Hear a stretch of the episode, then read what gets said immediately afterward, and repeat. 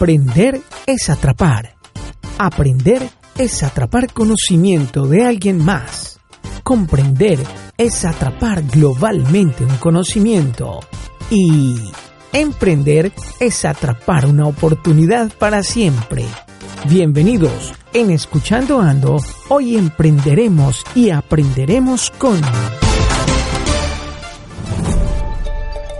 Hola a todos los oyentes de Escuchando Ando, soy José Luis Londoño, jefe de la Oficina de Representación para América Latina y el Caribe de la INTA. Espero que escuchen este podcast que nos hicieron en el que mostramos qué hacemos como INTA y ayudamos con algunas inquietudes en relación con la protección de la propiedad intelectual a todos los emprendedores, eh, pequeños empresarios y grandes empresarios del país. Espero que nos oigan y seguimos en contacto escuchandoando.com.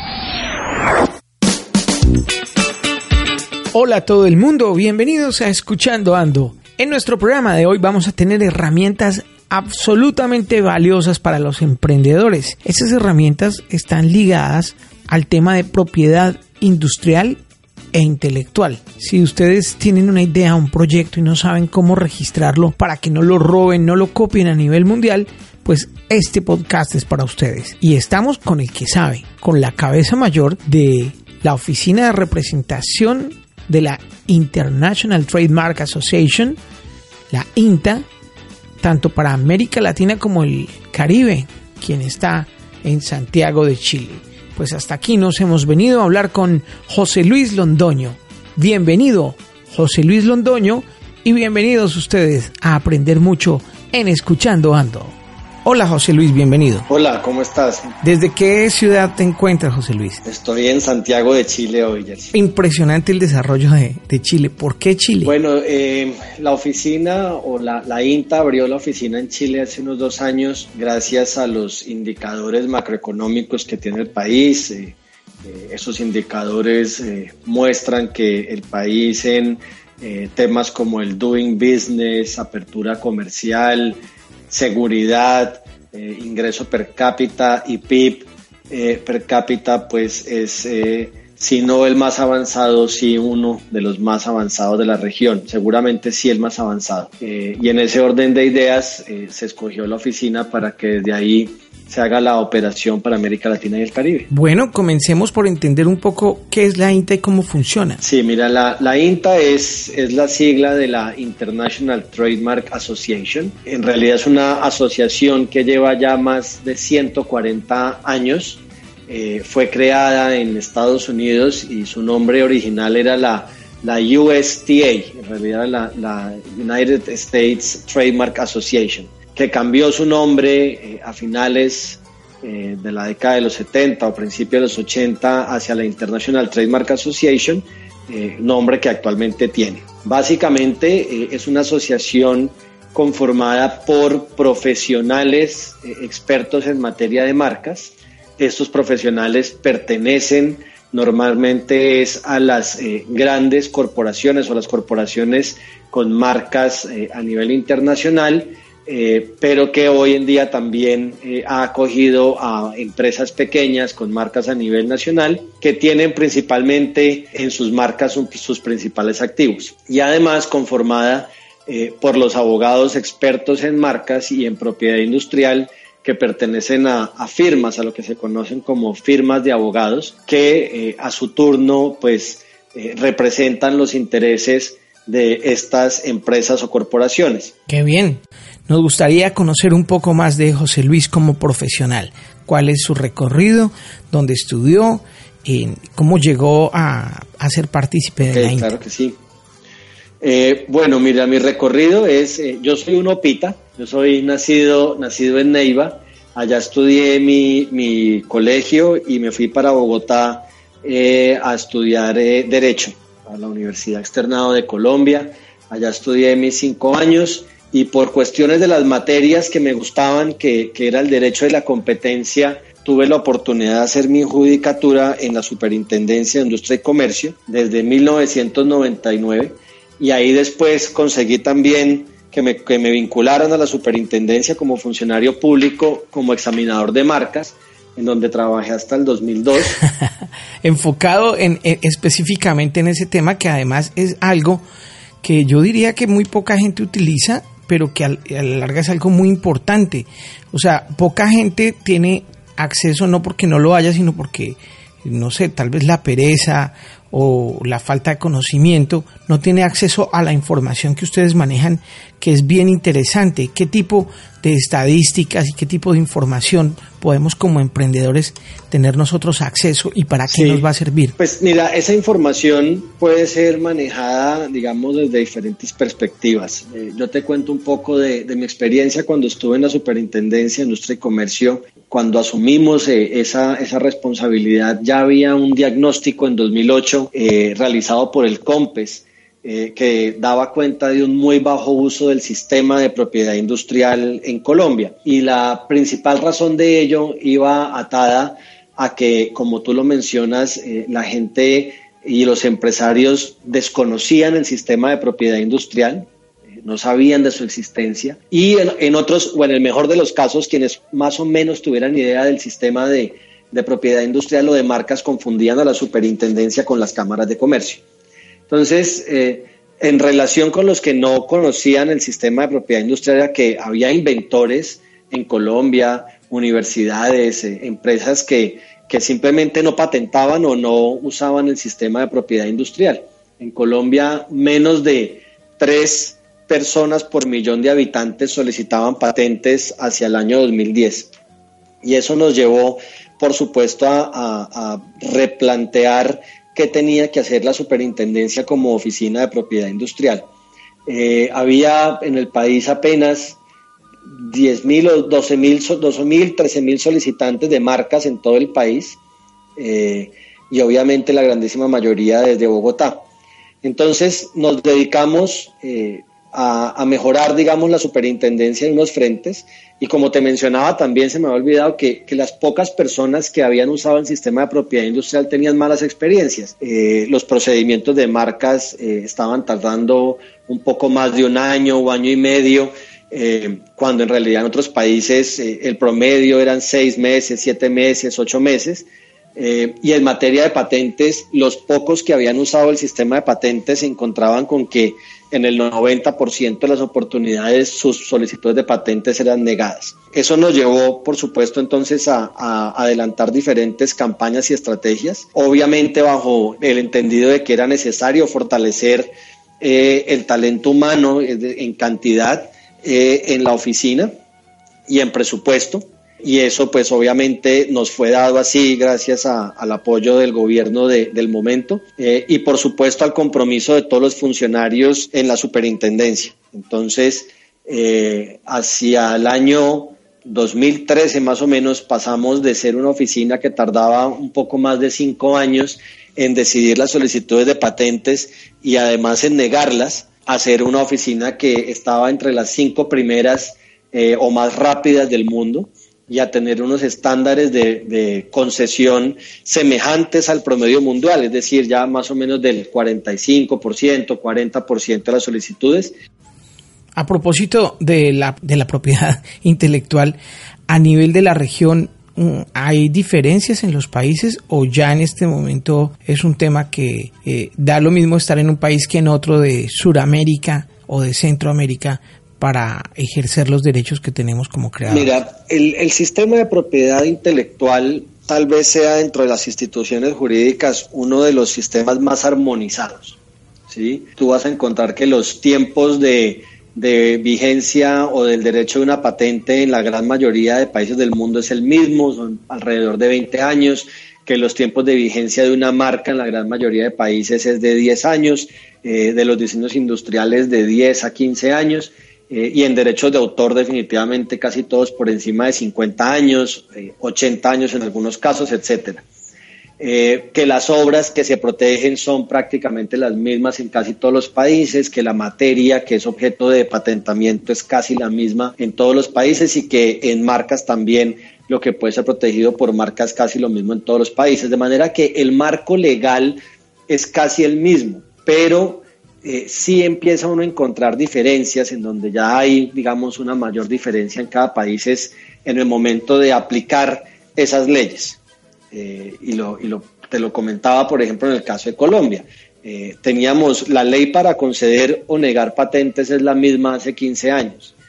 pero la aproximación al estudio de patentes puede ser diferente y con ello por ejemplo, negar más patentes que concederlas. Y si las niegas, pues al final del día no estás otorgando derechos. Y al no otorgar derechos, eh, digamos, la comunidad internacional podría decir, en Colombia no se protege la propiedad industrial. O puede, o puede ocurrir lo propio en otro país. Eh, por ejemplo, Brasil se demora en promedio 10 años en, en decidir una solicitud de patente y la vigencia de la patente son 20 años con lo cual en alguna medida tú puedes tener una ley que dice que concede patentes, pero si te demoras más de la mitad del tiempo de la vigencia de la patente, eh, pues claramente no está siendo tan efectivo en esa protección. Eh, hay otros problemas adicionales a eso y eso y en eso sí es casi que eh, común a todos los países, que es lo que se llama la observancia y es cuando los titulares de derechos acuden a los jueces eh, o lo que ocurre con el comercio internacional y es que la, cantidad de piratería y de comercio ilícito es cada vez mayor. Y por más esfuerzos que parecieran estar haciendo las autoridades de aduanas, al final del día eh, el, comercio ilícito sigue incrementándose. Eh, y eso lo vemos gracias a que hay comercio electrónico y que por comercio electrónico se compran productos piratas que van desde marcas hasta eh, obras eh, protegidas por el derecho de autor, eh, que las, digamos, las medidas en materia penal no están siendo suficientemente coercitivas ni ejemplarizantes para que, ni efectivas tampoco para prevenir ni combatir esa delincuencia.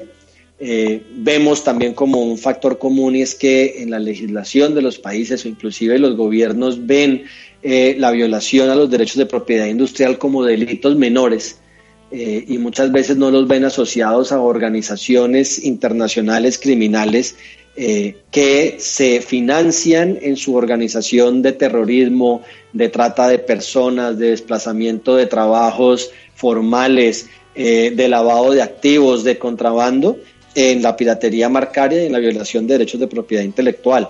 Luego sí eh, ve uno que si bien los países latinoamericanos tienen unas buenas normas de reconocimiento de derechos de propiedad industrial, cuando llega el momento de aplicarlas para eh, hacerlas efectivas, eh, se quedan cortos. En otras palabras, sigue ocurriendo que hay ventajas para los emprendedores que están en países como Estados Unidos versus los emprendedores que estamos en Sudamérica digamos, es una ventaja para un emprendedor que está en Estados Unidos saber que una vez que le conceden su marca, si alguien lo copia, puede ir a donde un juez, eh, si la copia es eh, un juez civil, por ejemplo, y obtener una, una respuesta más pronta de la autoridad, de la autoridad civil, del juez, o eh, que si se trata de un producto pirata o de una falsificación, va a haber medidas más oportunas y por lo tanto el emprendedor que sabe que sus derechos van a ser efectivamente protegidos, tiene en su país una mayor ventaja que los emprendedores de otros países que invierten en nuevas marcas, en nuevos emprendimientos, pero que a la hora de hacer efectivos sus derechos, pues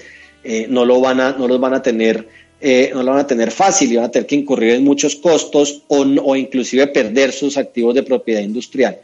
Eso no quiere decir que el emprendedor de Estados Unidos tenga una, o de otro país, tenga una ventaja sobre el emprendedor en Colombia porque el derecho a esa persona en Colombia se le va a proteger mejor. No, ese es el problema, que ni a nacionales ni a extranjeros se les protege con ahínco por parte de las autoridades judiciales sus derechos de propiedad intelectual. Hay una creencia popular en algunos emprendedores que dicen, no, yo no registro mi idea, por ejemplo, en Colombia, no registro mi idea porque para que eso realmente trabaje bien, toca ir hasta Estados Unidos o ir hasta Suiza a registrarlo. ¿Qué tan cierto es eso y por qué? Ya no. No, no. mire, no, no, ya no, ni nunca ha sido así. Eh, eso depende mucho, es, a ver, la, propiedad industrial es una caja de herramientas, si se puede hacer un símil, eh, que ayuda eh, a la toma de decisiones empresariales o de estrategia empresarial. Es decir, un empresario, llámese emprendedor, llámese gran empresa, cada vez que quiera abrir un mercado, crear un nuevo negocio, puede utilizar la propiedad industrial como una estrategia para catapultar o ayudar a blindar de ciertos riesgos el negocio en el cual va a entrar. De manera que si, por ejemplo, el negocio en principio solamente tiene como mercado natural Colombia, pues eh, para proteger su propiedad industrial solamente tiene que acudir a la Superintendencia de Comercio o si se trata de derechos de autor, pues crear eh, la obra y darle todo el blindaje jurídico posible. Eh, ¿Para qué? Pues para tener una mejor competitividad en el mercado, ¿ok? Que consiste en, la, en el derecho de exclusividad de explotación de esos bienes. Eh, pero si su intención es además exportar o competir en el mercado mundial, pues claramente sí tiene que hacer uso de herramientas internacionales para poder proteger sus invenciones, sus marcas, el derecho de autor. ¿Pero eso implica viajar o eso se puede hacer desde el país de origen? No, desde el país se puede hacer. En materia de patentes puede utilizar el sistema PCT en materia de marcas puede utilizar el protocolo de Madrid para proteger su marca en más de 105 países con una única solicitud. Eh, el, de, patentes es a través de, del PCT eh, con una solicitud de patente también para más de 150 países. Eh, desafortunadamente, en materia de marcas, no todos los países latinoamericanos, solamente México y Cuba son miembros del protocolo de Madrid.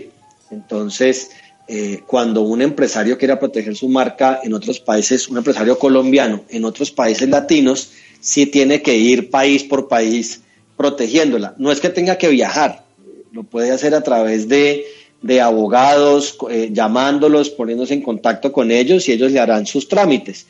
Eh, pero, pero básicamente hay, digamos, ya países latinoamericanos que quieren incluirse en esa lista de países que hacen parte del protocolo de Madrid como Brasil eh, y posiblemente Chile en unos años. Si yo tengo una invención criolla y creo y tengo la expectativa que va a funcionar en el mundo entero, ¿cuáles serían los pasos a seguir pensando en que quiero protegerme y no quiero que me la copien? Cuando es una invención siempre, mire, en propiedad industrial, y vamos a decir esto, hay que tener una especie de filosofía pambeliana que es mejor ser rico que ser pobre, ¿sí? En propiedad industrial, el que duda o el que piensa pierde. Es decir, el que crea que es mejor no proteger su invención por una patente y arriesgarse a que lo copien, eh, está perdiendo, porque es una especie de seguro, ¿sí? Eh, muchas veces uno eh, no compra seguros pensando que la casa nunca se le va a incendiar y solamente eh, le da valor al seguro el día que la casa se incendia. ¿ok? Eh, acá es lo mismo, si usted está en presencia de una invención, lo primero que tiene que hacer es tratar de patentarla eh, en la Superintendencia de Industria y Comercio si lo que cree es que su mercado solamente va a ser el mercado nacional. ahora, el tema de las invenciones es que, pues, obviamente uno debe comportarse como lo hacen quienes las empresas que se basan en tecnología, en investigación y desarrollo, y es que eh, patentan sus invenciones en la mayor cantidad de jurisdicciones posible. Eso tiene un costo, sí, tiene un costo, pero hace parte del valor de la inversión si uno está eh, dispuesto y queriendo eh, valerse de los beneficios que le da el ser el único que pueda explotar esa invención en cada uno de esos territorios. Chris Grass original de Crianza Orgánica. Crianza Orgánica es una red global que busca impactar el desarrollo económico local, transformando emprendedores en líderes empresariales exitosos. Si estás pensando en emprender, Chris Grass es una planta captadora de CO2 que crece entre los 0 y 2.500 metros de altura. Es ecológica, sostenible y con múltiples usos y beneficios. Se siembra en espacios de mínimo una hectárea. Su tiempo promedio de crecimiento hasta la etapa comercial es de apenas 12 meses. Sembrando Chris Grass, estás ayudando a combatir el calentamiento global, generando un aire más limpio para el planeta y poniendo a producir tu finca con un negocio verde. Entérate más en chrisbioplant.com o llamando al 57 320-339-4114.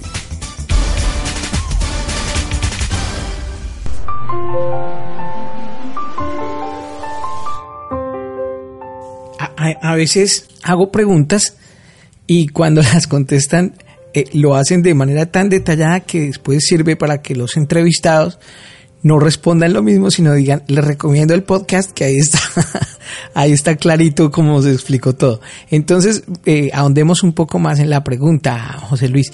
Eh, si yo creo que mi invención va a ser eh, eh, reconocida a nivel mundial y que va a tener mercado mundial, pero estoy en Latinoamérica, pongamos el ejemplo de Colombia que es cercano, entonces, en los pasos puntuales a seguir y un aproximado de cuánto dinero tengo que tener listo en caja para protegerme? Mire, a ver, primero, eh, proteja en la Superintendencia de Industria y Comercio, presente su solicitud de patente eh, y eso eh, con el cálculo de que le ayude un experto a, a, presentar bien su solicitud y ojo que no es con esto yo estoy diciendo que sea obligatorio tener un abogado o un experto, pero siempre es mejor un experto que lo asesore. Eh, de suerte que ese trámite en la superintendencia puede estar eh, contando los gastos profesionales de un experto entre 8 y 12 millones de pesos más o menos. Eh, después, si quiere ir a todos los países del mundo, es decir, si quiere proteger en 140 países, pues prepare el bolsillo para que no sea menos de 100 mil dólares. y eso lo hace a través del sistema PCT, entonces debe presentar una solicitud PCT que lo puede hacer directamente ante la Organización Mundial de la Propiedad Intelectual. Entra ahí a www.ompi.int eh, y ella lo lleva al sistema PCT y el sistema PCT le da toda la guía de cómo presentar una solicitud de patente internacional. ¿Qué es lo que va a ocurrir? Que presenta esa solicitud y en esa solicitud hay una hay, unos, hay unas etapas. Eh, una primera etapa eh, que consiste en designar una autoridad internacional que le va a ayudar a hacer una búsqueda preliminar sobre su invención para mirar si eventualmente no hay algo ya inventado igual o para mirar si no sería obvia su invención. Eh, esa autoridad de búsqueda y de examen preliminar va a proferir, por supuesto, un informe de búsqueda o examen preliminar que le va a ayudar al solicitante a saber si debe continuar eh, su trámite en otros países. Eh, si considera que debe continuar porque la viabilidad es buena, es positiva, ahí usted va a decir a qué países quiere enviar su solicitud eh, y la oficina internacional entonces le va a ayudar, usted va a designar esos países que quiera, pueden ser 140, pueden ser 100, pueden ser 10 no más, ¿ok? Eh, y simplemente envía su solicitud a esos países. Eh, y allá seguirá la solicitud de patente, el trámite según la legislación de cada uno de esos países. Esa es una forma. La otra forma es yendo país por país, es decir, usted no va a querer presentar su solicitud de, patente en 10 países, sino en dos nomás, eh, pues váyase a esos dos países directamente eh, y ahí pues ya no tendrá que pagar 100 mil dólares, sino lo que cueste el trámite en cada uno de esos países. Eh, no tendría la información en este momento ni a la mano para decirle cuánto cuesta cada uno de los países, ni cuánto cuesta el experto en cada uno de los países. Pero ya sabemos que si queremos estar protegidos a nivel mundial con una invención, estamos hablando de 100 mil dólares y más o menos cuánto tiempo. Eh, el promedio mundial es de unos tres años y medio en la decisión de una patente. Cuando usted se va por vía PCT eh, de haber presentado su solicitud ante la OMPI, ¿ok? Pero ya eso dependerá, por supuesto, de cada país. En Colombia, eh, hasta donde tenía entendido y cuando yo me fui de la oficina de patentes de Colombia, el promedio eran 22 meses más o menos, un poco menos de un año. Eh, pero lo que importa es decirle al solicitante que eh, el tiempo depende mucho es de él. Las oficinas de patentes le dan unos plazos suficientemente flexibles para que él responda o aporte la información que ellas necesitan eh, y van creando una dialéctica con el solicitante para ir eh, suministrando la información que necesita cada autoridad para poder tomar la decisión.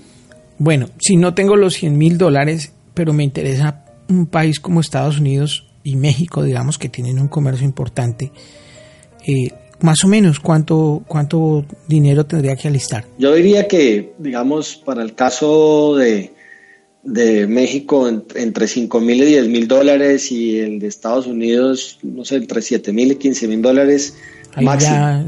estoy en 20 mil. Lo que pasa es que eso, es que eso depende, eso depende muchísimo. Por ejemplo, usted podría contratar un abogado en Colombia que él le ayude a hacer todo el, digamos, los documentos de patente y que él se los envíe al abogado de Estados Unidos. El abogado de Estados Unidos podría única y exclusivamente presentar el filing eh, y ahí usted se ahorra unos costos, pero eh, siempre es ideal tener una asesoría, ¿ya?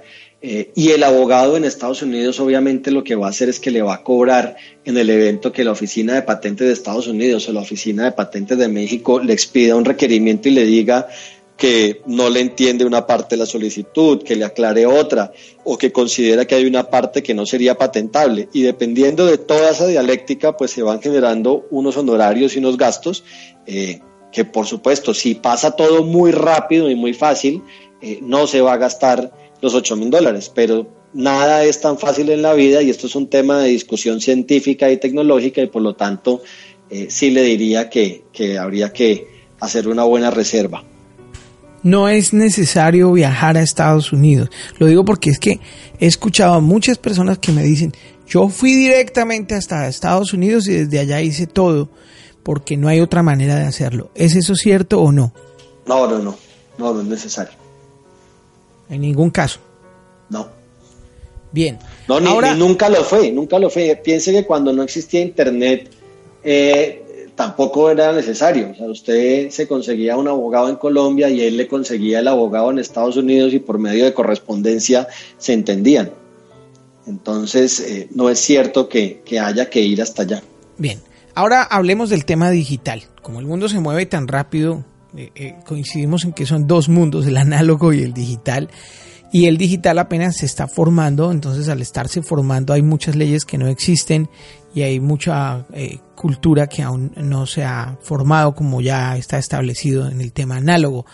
En tema de derechos de autor, hablando de, en términos digitales, donde todos los días se producen contenidos eh, ah, que, son creaciones propias y que eh, la gente fácilmente tiene acceso a ellos, ¿cómo ha avanzado el mundo en protección de derechos de autor? Mire, em, lo primero que hay que decir es que con el advenimiento de, Internet eh, se planteó el problema de si la ley que existía para proteger las obras podría ser aplicable al entorno digital y la respuesta mundial eh, fue que sí, porque las obras del derecho de autor se protegen con independencia del soporte en el cual se, se encuentran ellas expresadas.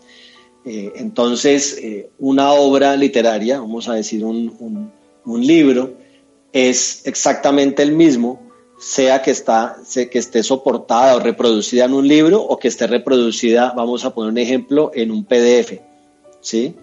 Eh, entonces, dicho eso, lo que hicieron los países en el mundo fue reunirse en el seno de la OMPI y expedir los tratados de derechos de autor de OMPI para la protección de las obras literarias y artísticas en el entorno digital. Básicamente, eh, ahí están establecidos que el alcance de los derechos de autor es prácticamente el mismo que en el mundo eh, tradicional, en el del soporte material, el libro, el cuadro, etcétera. Pero obviamente la tecnología y el mundo digital dio pie para que en efecto haya una mayor facilidad de acceso a las obras. Entonces, usted puede acceder ya dando un clic a un libro, por ejemplo, sin tener que moverse desde su casa, eh, o a diferentes contenidos audiovisuales que son obras de suyo audiovisuales. El hecho de que esté en Internet no quiere decir que sea gratuito, ni el hecho de que yo lo haya descargado significa que tenga la autorización para ello. ¿Ok? Entonces, lo que el primer mensaje que hay que dar es decirle a las personas que entran a Internet, que deben ser conscientes de que los contenidos a los cuales están accediendo en muchas de las ocasiones son susceptibles de derecho de autor. Por lo tanto, eh, una persona, dependiendo de la actividad que desarrolla en Internet, podría estar o no explotando de manera no autorizada una obra. Eh, por ejemplo, descargar un contenido es de suyo un acto de explotación de una obra. ¿sí? Habrá oportunidades en las que esa explotación esté autorizada ya sea por el autor o está autorizada por la ley, porque es simplemente con un propósito educativo o porque estaba disponible para ser descargada eh, y no se había tomado ninguna medida para no descargarla. Eh, pero en ocasiones hay otras en las que no está la autorización para descargarla, la persona lo descarga y además empieza a reproducirla y lo comparte con diferentes usuarios de Internet y en ese momento pasa de ser un simple destinatario de un contenido a ser una persona que entra a jugar como un agente económico en el comercio electrónico y por lo tanto puede ser susceptible de demandas por violación de derechos de autor o de algún otro derecho de propiedad intelectual. El problema es precisamente que los propietarios de derechos de autor y de, propiedad intelectual toman muchas medidas tecnológicas para poder proteger sus obras, pero también la piratería y el comercio internacional toma otras medidas tecnológicas para superar esas barreras eh, y eh, el dinamismo de eh, el uso de los de las obras protegidas por el derecho de autor de manera legal e ilegal pues es mucho mayor que el que ocurría cuando no estaba en el entorno digital.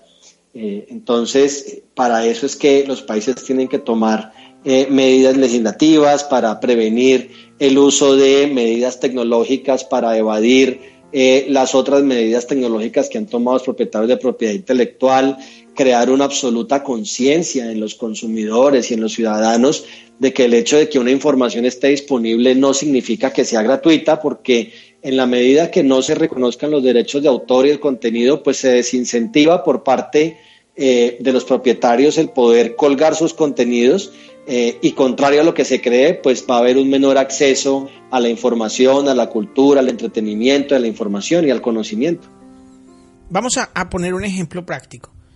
Tengo una amiga que escribe un blog de viajes y ella escribe cada tres días un artículo diferente sobre sus experiencias viajando.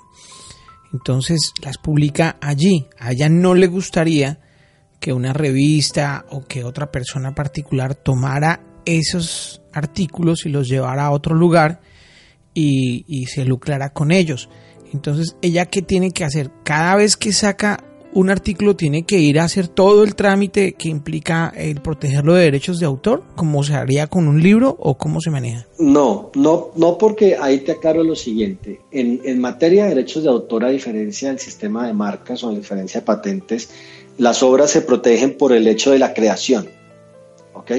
Entonces ella no necesita ir a registrar eh, nada, inclusive los libros tampoco tienen que ir a registrarse para efectos del derecho de autor los libros se registran en otros sistemas, el ICBN y demás, para efectos de su referenciación e indexación, pero no para que ellos sean protegidos por derecho de autor o que la obra que ellos contienen sea protegida por derecho de autor.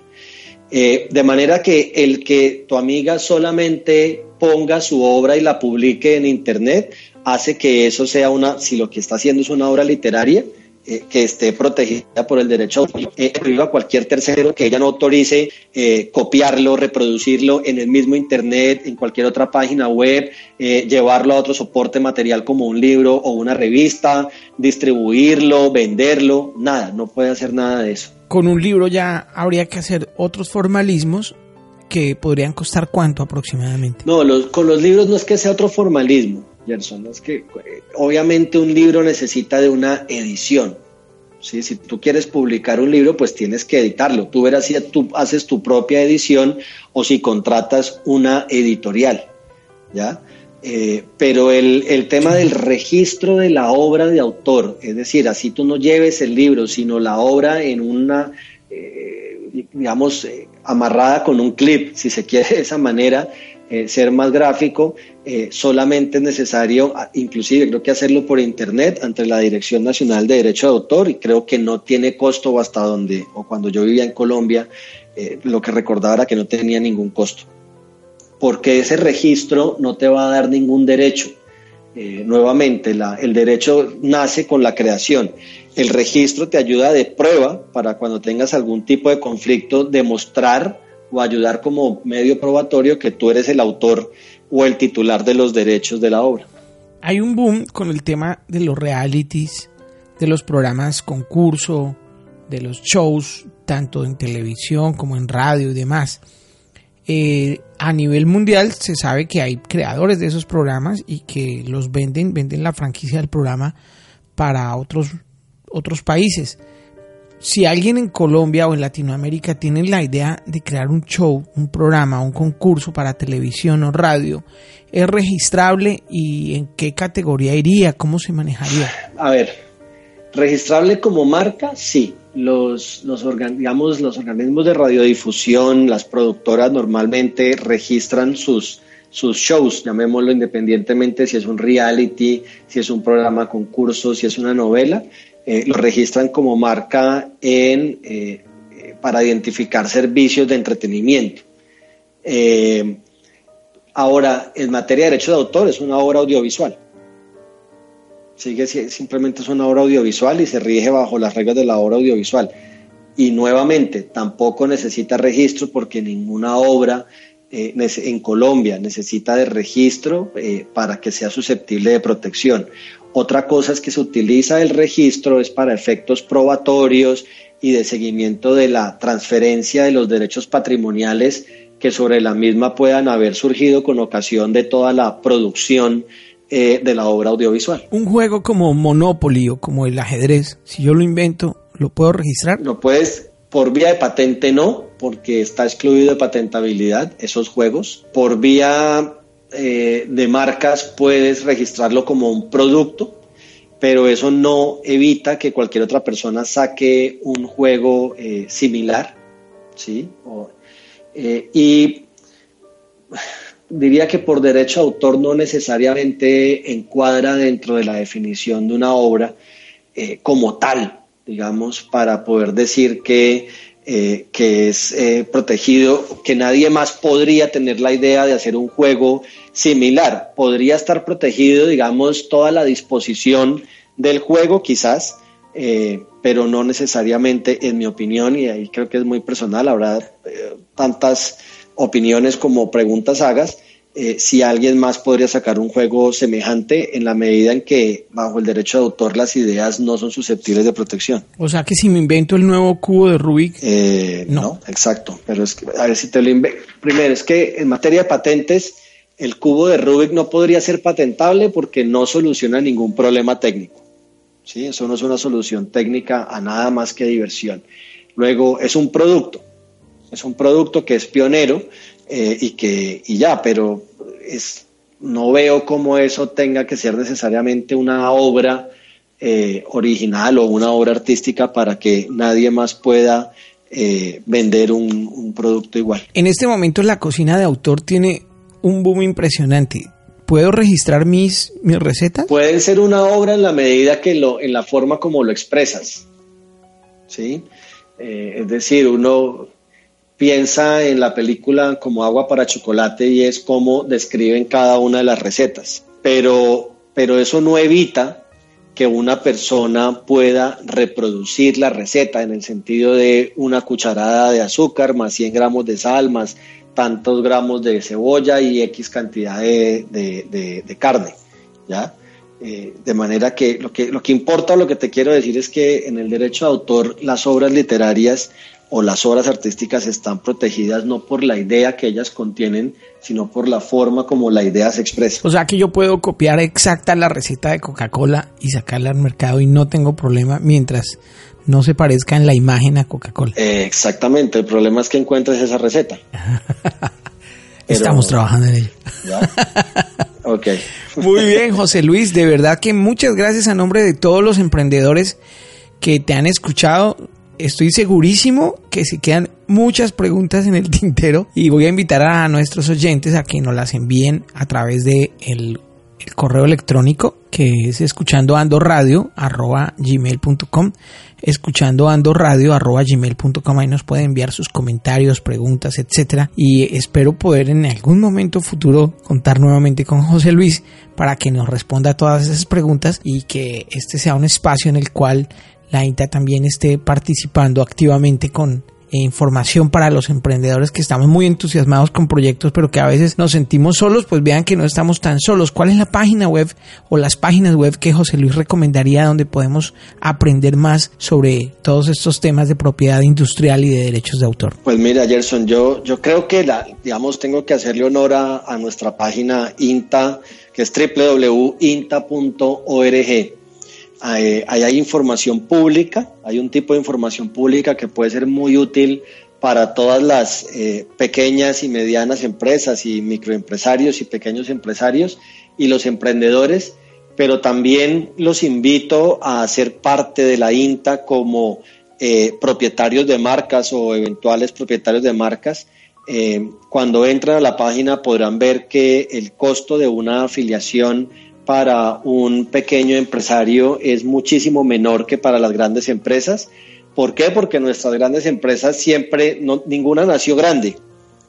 Eh, y este es un mensaje que yo le quiero dar a las pequeñas empresas. En la sociedad del conocimiento, en la economía del conocimiento, en lo que más se debe invertir es en sus activos de propiedad intelectual. Y por eso es, eh, los invito a eso porque INTA les puede proveer toda esta serie de respuestas desde la página de Internet, pero además aprender de todas las empresas que llevan muchos años en la organización, todos los contactos que pueden adquirir ahí, guías de cómo se protegen las marcas en diferentes países y estar completamente actualizados en estas materias. Muy bien, José Luis eh, Londoño, muchas gracias por acompañarnos y nos vemos en el camino y si no, mientras tanto nos escuchamos en escuchandoando.com. Gracias. Bueno, ustedes, muchas gracias. Llegaste hasta el final. Entonces te gustó. Ahora puedes decir Escuchando Ando. Comparte este episodio y descarga más en escuchandoando.com o en tu plataforma favorita. Hasta la próxima. El anterior episodio fue una presentación de Maná, crianza orgánica los peces producidos en los novedosos sistemas de maná, crianza orgánica, viven en agua purificada constantemente y son criados sin antibióticos ni hormonas, de manera segura, trazable y sostenible. Maná comercializa tu producción de peces, crustáceos y moluscos de consumo humano, así como vegetales orgánicos, y te acompaña en el proceso de principio a fin. La próxima vez que pidas pescado, que sea de maná, crianza orgánica, y disfrútalo. Y ahora que ya has disfrutado de las buenas nuevas, no te quedes con esto para ti solo. Suscríbete a nuestro canal escuchandoando.com. Es gratis y comparte con la mayor cantidad de personas en el mundo esta información positiva, esta experiencia inspiradora. Recuerda que estamos en todas las plataformas digitales. Comparte, comparte, comparte. Este fin de semana, Escuchando Ando te trae Días de Radio. El invitado especial, Juan Gosaín. Hola. Me complace saludarlos. Yo soy Juan Gosaín y les pido que hablemos, que escuchen lo que dije en Escuchando Ando. De manera que les pido que escuchando andemos. Gracias.